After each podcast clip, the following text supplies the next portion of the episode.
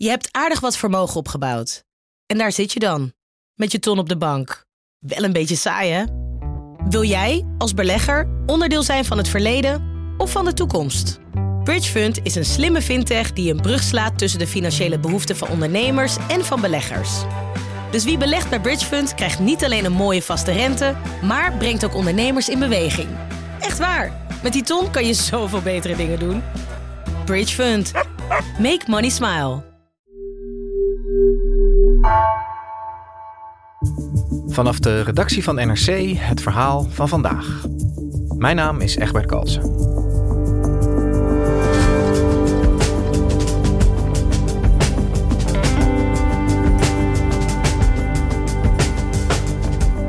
Midden in Den Haag staat het Vredespaleis. Een iconisch gebouw waar de hoogste rechters ter wereld zetelen. Maar binnen de muren van het gebouw rommelt het. Het ministerie van Buitenlandse Zaken ligt al jaren overhoop met het paleis over de kosten van het onderhoud. En dan stapte recent, na een intern conflict, ook nog eens de directeur op. Politiek verslaggever Guus Valk vertelt over de zware last die drukt op dit symbool van vrede en recht.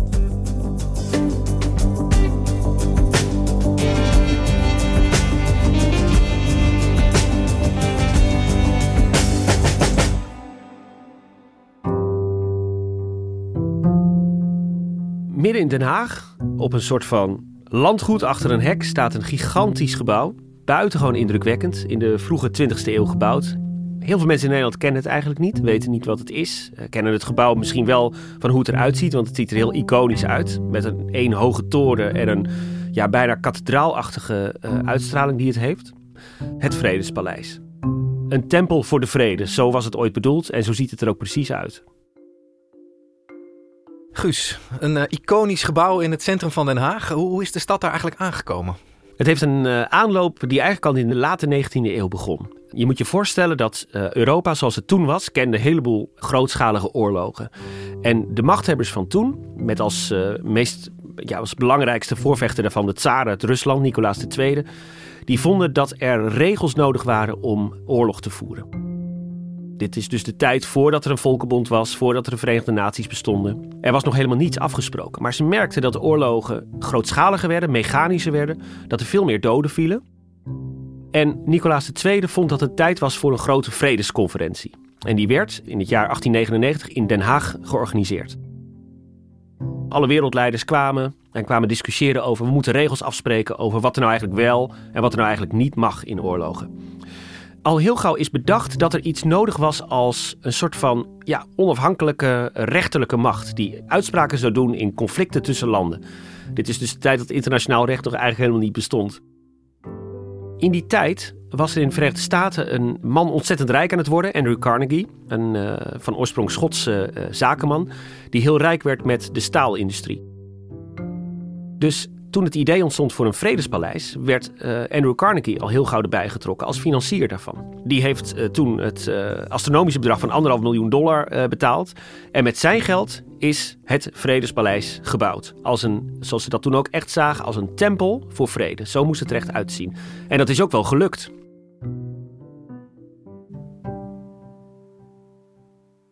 Want hoe ziet het eruit? Zie je iets terug zeg maar, van dat internationale karakter ervan? Ja, je moet je voorstellen dat alle uh, deelnemende landen van toen, alle landen die het Hof van Arbitrage erkenden, die hebben allemaal iets gedoneerd aan het paleis. Dus dan moet je bijvoorbeeld denken dat een enorme, uh, gigantische vaas bijvoorbeeld midden in het paleis is neergezet, die van de tsaar komt. Er is Japanse wandbespanning opgehangen. We lopen nu door een oude houten deur. Enorme gangen met marmeren zuilen. Standbeelden van groten der aarde. Het gaat maar door met trappen en zuilen en kamers. Een hele serene sfeer die hier hangt. Met glas in lood, beelden van Gandhi, Mandela. Zo heeft dus ieder land iets bijgedragen. En wat het paleis is geworden, is eigenlijk een, een, een, bijna een collage van, van pracht en praal uit het vroege 20e eeuw. En in 1913 was het eindelijk af. Toen heeft koningin Wilhelmina heeft het Vredespaleis geopend. En vanaf dat moment werd het het wereldwijde symbool van vrede en recht. En Het ironische is dat ondanks die statige, chique uitstraling en het, en het gewicht dat het internationaal recht ook met zich meebrengt, het achter de schermen de laatste tijd uh, een kluwe is van ruzies en intriges. Voordat we bij, uh, bij de actualiteit aankomen, Guus, wat gebeurt er nou precies in dat Vredespaleis? Wat doen ze daar? Er gebeuren eigenlijk drie dingen. Ten eerste heeft het Vredespaleis een gigantische bibliotheek. Dat is de meest prestigieuze bibliotheek op het gebied van internationaal recht ter wereld. En dan moet je echt denken aan honderdduizenden meters aan boeken die daar liggen. Ten tweede is daar gevestigd het uh, Permanent Hof van Arbitrage. Het Hof uh, spreekt geen recht, er zitten geen rechters, maar arbiters. En wat zij doen is, zij uh, beslechten geschillen die er bijvoorbeeld tussen naties zijn, maar die ook kunnen spelen bijvoorbeeld tussen een land en een bedrijf. Je hebt daarbij ook sinds 1946 het Internationaal Gerechtshof. Dat is de hoogste VN-rechtbank ter wereld. Hier worden conflicten beslecht tussen landen. Heb je daar voorbeelden van? Ik heb uh, voor dit verhaal met uh, mijn collega Carola Houtenkamer een zitting bezocht. Dat ging over een grensconflict dat bestaat tussen Venezuela en Guyana. In Zuid-Amerika speelt dat. We zijn nu in de rechtszaal. Er lopen hier advocaten rond in uh, pruiken. De rechters staan buiten te wachten en het kan elk moment beginnen. De stoelen staan al klaar. 13 rechters gaan hier zo recht spreken. In een zaak die al heel erg lang loopt. Een grensdispuut tussen Guyana en Venezuela. Nou, Venezuela wil ongeveer een derde van het, van het andere land hebben. Dus dat gaat nogal ergens over. Ik had nog nooit van dat conflict gehoord. Maar je komt daar aan en het wemel daar van de fotografen, van de cameraploegen, van de diplomaten, ministers. Venezuela had de vicepresident gestuurd. Een totaal circus. En het speelt zich dus af midden in Den Haag. En je hebt er geen idee van. Maar het internationaal gerechtshof heeft ook uh, recht gesproken in, in zaken die iedereen wel kent. Bijvoorbeeld de afscheidingsbarrière tussen Israël en uh, Palestijns gebied. Die het internationaal gerechtshof ja, veroordeelde. En nog steeds, ook als wij schrijven over dat, dat conflict, noemen wij die barrière dus ook altijd strijdig met het internationaal recht. Dat is daar besloten. Nou is het niet zo dat Israël meteen die muur is gaan afbreken. Want landen houden zich niet altijd aan die uitspraken. Maar er is wel recht gesproken hierin. En uh, dat is denk ik uiteindelijk het doel van dit uh, internationaal gerechtshof. En dat is ook wat ze heel graag willen: dat woorden voor wapens gaan. Dus het is een, uh, een internationaal uh, prestigieus instituut, uh, kunnen we wel vaststellen. Jij refereerde er al even aan. Binnen de muren van dat Vredespaleis gaat het er iets minder vredig aan toe, hè? Nee, er blijkt van alles aan de hand. En dan moet je bijvoorbeeld denken aan de directeur die daar in 2015 werd aangesteld, Erik de Baats. Hij kwam op een moment dat het wel spannend was in het Vredespaleis. En er heerste daar intern een wat informele bedrijfsvoering. Daar waren veel medewerkers ook echt ontevreden over hoe onprofessioneel het eraan toe ging. Erik de Baats kwam binnen in 2015 als een ja, toch wel met de belofte dat hij de boel zou professionaliseren. En wat, wat is dat voor man, die Erik de Baat? Erik de Baat had een verleden als manager in de afvalsector. En hij had een politieke achtergrond. Uh, hij was ooit raadslid van de Partij van de Arbeid geweest. En heeft in 2007 ook geprobeerd om partijvoorzitter te worden. Ik ben Erik de Baats. Ik wil vertrouwen terugbrengen in de PvdA. En ik doe dat door ons verhaal uit te dragen. Solidariteit anno nu.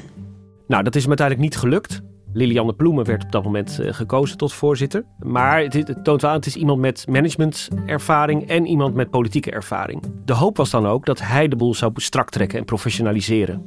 Uh, en dat hij zou zorgen voor uiteindelijk voor meer geld. Ja, lastige tijd voor het Vredespaleis schetste hij al. Hè. We hebben bezuinigingen. Uh, is, het, is het de baat gelukt om, om die belofte eigenlijk waar te maken? Wat hij meteen begon te doen is duidelijk maken, ook aan het personeel, dat er gewoon geld verdiend moest worden. De manier waarop het uh, Vredespaleis uh, aan geld kwam was altijd voornamelijk uh, subsidie van buitenlandse zaken. Maar hij vond dat ook door bijvoorbeeld evenementen te organiseren, door prijsuitreikingen te doen, door symposia te organiseren, et cetera, dat er dan meer geld binnen zou komen. Dus eigenlijk het Vredespaleis een beetje meer als evenementenlocatie ook te gebruiken. Maar daarbij speelde ook nog iets anders. De Baats maakte zijn personeel ook heel erg duidelijk, en dat horen we in heel veel gesprekken terug met uh, personeelsleden en voormalig medewerkers. Hij maakte heel snel duidelijk dat hij ook de, de, Carnegie Stichting, de stichting die het paleis beheert, waar hij dus de directeur van was, ook veel meer zag als een soort vredesambassadeur in de wereld. En zichzelf dus ook als een ja, ambassadeur voor de wereldvrede. Dus de stichting moest niet langer alleen maar zorgen dat de boel daar draaiende werd. Dus eh, zorgen dat de gordijnen fris gewassen waren, dat, uh, dat het licht brandde, dat er genoeg kopieerpapier in het apparaat zat, dat soort dingen. Uh, nee, ze moesten ook actief gaan uitdragen dat wereldvrede belangrijk was. Dus de baats begon idee te ontwikkelen om bijvoorbeeld interreligieuze dialogen te organiseren met, uh, met de grootmoefti, met de paus, met de Dalai Lama, dat soort figuren. Hij vond dus ook eigenlijk dat de Carnegie Stichting zich veel, ja, veel meer moest gaan profileren. Ja, dat, dat klinkt niet eens heel onlogisch volgens mij. Hè? Zeker als je weet dat die geldkraan voor een deel wordt dichtgedraaid. Hij ging een beetje ondernemen, zou je kunnen zeggen, in dat Vredespaleis. Waar komt dan die onvrede vandaan? Ik denk met een paar dingen. Die evenementen haalde niet eens zo ontzettend veel geld op, eh, blijkt ook als je jaarverslagen leest. Dus ten eerste werd het doel eigenlijk niet zo uh, goed gehaald. Maar belangrijker nog was dat zowel medewerkers als ook de rechters heel veel bezwaren hadden tegen um, een bijna, ja, bijna een politieke interpretatie van wat die stichting eigenlijk is. Want die zeggen, ho, wacht even. Wij zijn hier niet om politiek te bedrijven. Wij zijn hier om recht te spreken. Een gerechtsgebouw moet per definitie neutraal zijn. En dat ben je niet als je daar ook allerlei religieuze leiders... voor een of andere interreligieuze dialoog gaat uitnodigen. Dus ze vinden dat echt in strijd met de principes van het Vredespaleis. Maar het ging het personeel niet alleen om wat hij wilde, maar ook hoe hij het wilde. Wij hebben in heel veel gesprekken met medewerkers en oud-medewerkers gemerkt dat er heel veel klachten waren over de autoritaire manier van leiding geven, zoals veel personeelsleden dat hebben ervaren. We hoorden verhalen over notulen die werden aangepast, mensen die uh, tot huilen zijn gebracht, mensen die, uh, die van bepaalde functies af werden gehaald. Die onvrede begon al vrij vroeg, um, maar nam de laatste paar jaar, eigenlijk sinds de coronatijd, eigenlijk flink toe. En daardoor kon het zover komen dat er een anonieme brief werd gestuurd naar het ministerie van Buitenlandse Zaken, de grote geldschieter uiteindelijk, door een medewerker. En wat daarin stond was, uh, zoals het nu gaat hier in het Vredespaleis, kan het niet langer. Jullie moeten ingrijpen. En is dat vervolgens ook gebeurd? Nou, op het ministerie zijn ze daar wel uh, van geschrokken, van die brief. En ze zeggen daar ook dat, er, dat ze toen dus actie hebben laten ondernemen. En is er uiteindelijk een uh, onderzoek gedaan door uh, Bezemer en Schubat, integriteitsbureau, naar de sociale veiligheid op het Vredespaleis.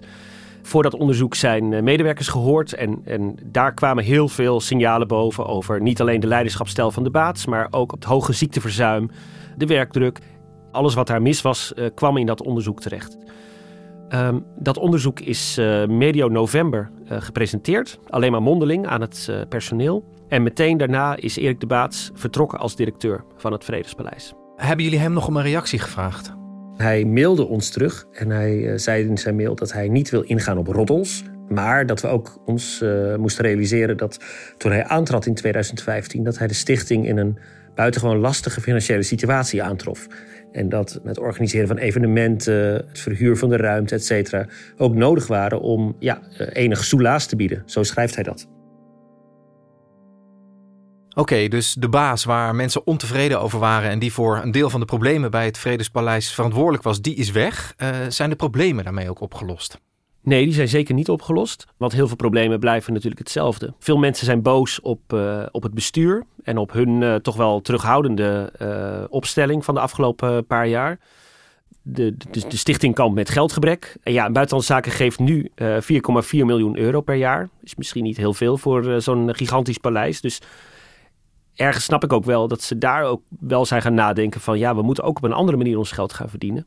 Uh, het is wel zo dat uh, Buitenlandse Zaken nu heeft gezegd van we gaan nu twee dingen anders doen. Uh, er komt veel meer geld voor die bibliotheek, ehm, want die, die is inderdaad echt noodlijdend op dit moment.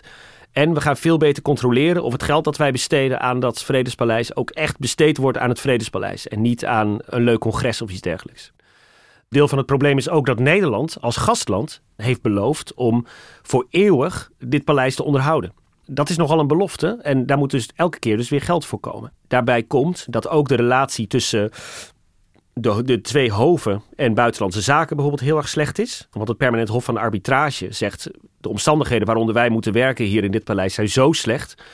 Ze zijn nu een arbitragezaak uh, begonnen tegen de Nederlandse staat omdat ze vinden dat zij als gastland moeten garanderen dat zij uh, goed hun werk kunnen doen.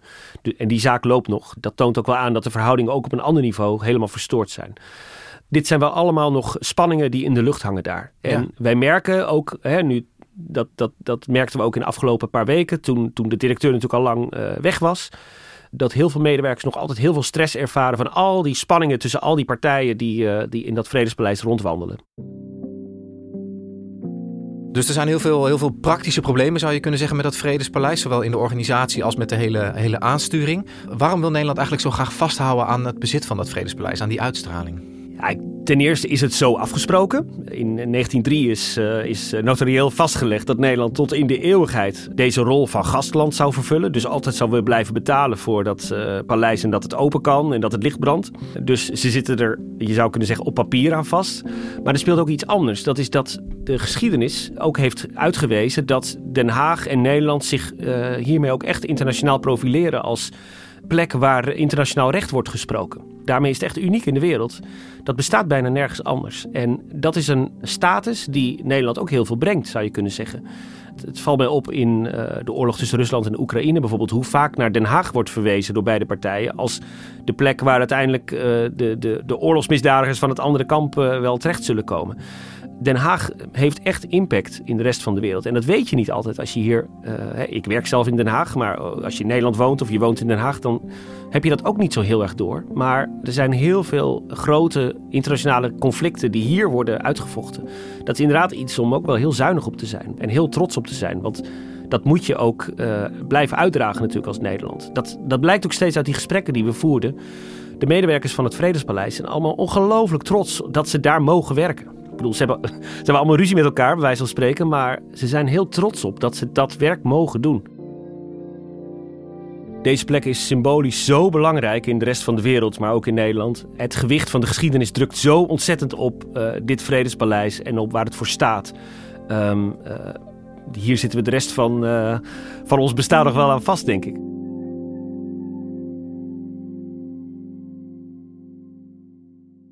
Dankjewel, Guus.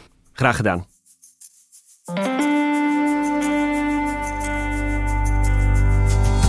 Je luisterde naar vandaag, podcast van NRC. Eén verhaal, elke dag.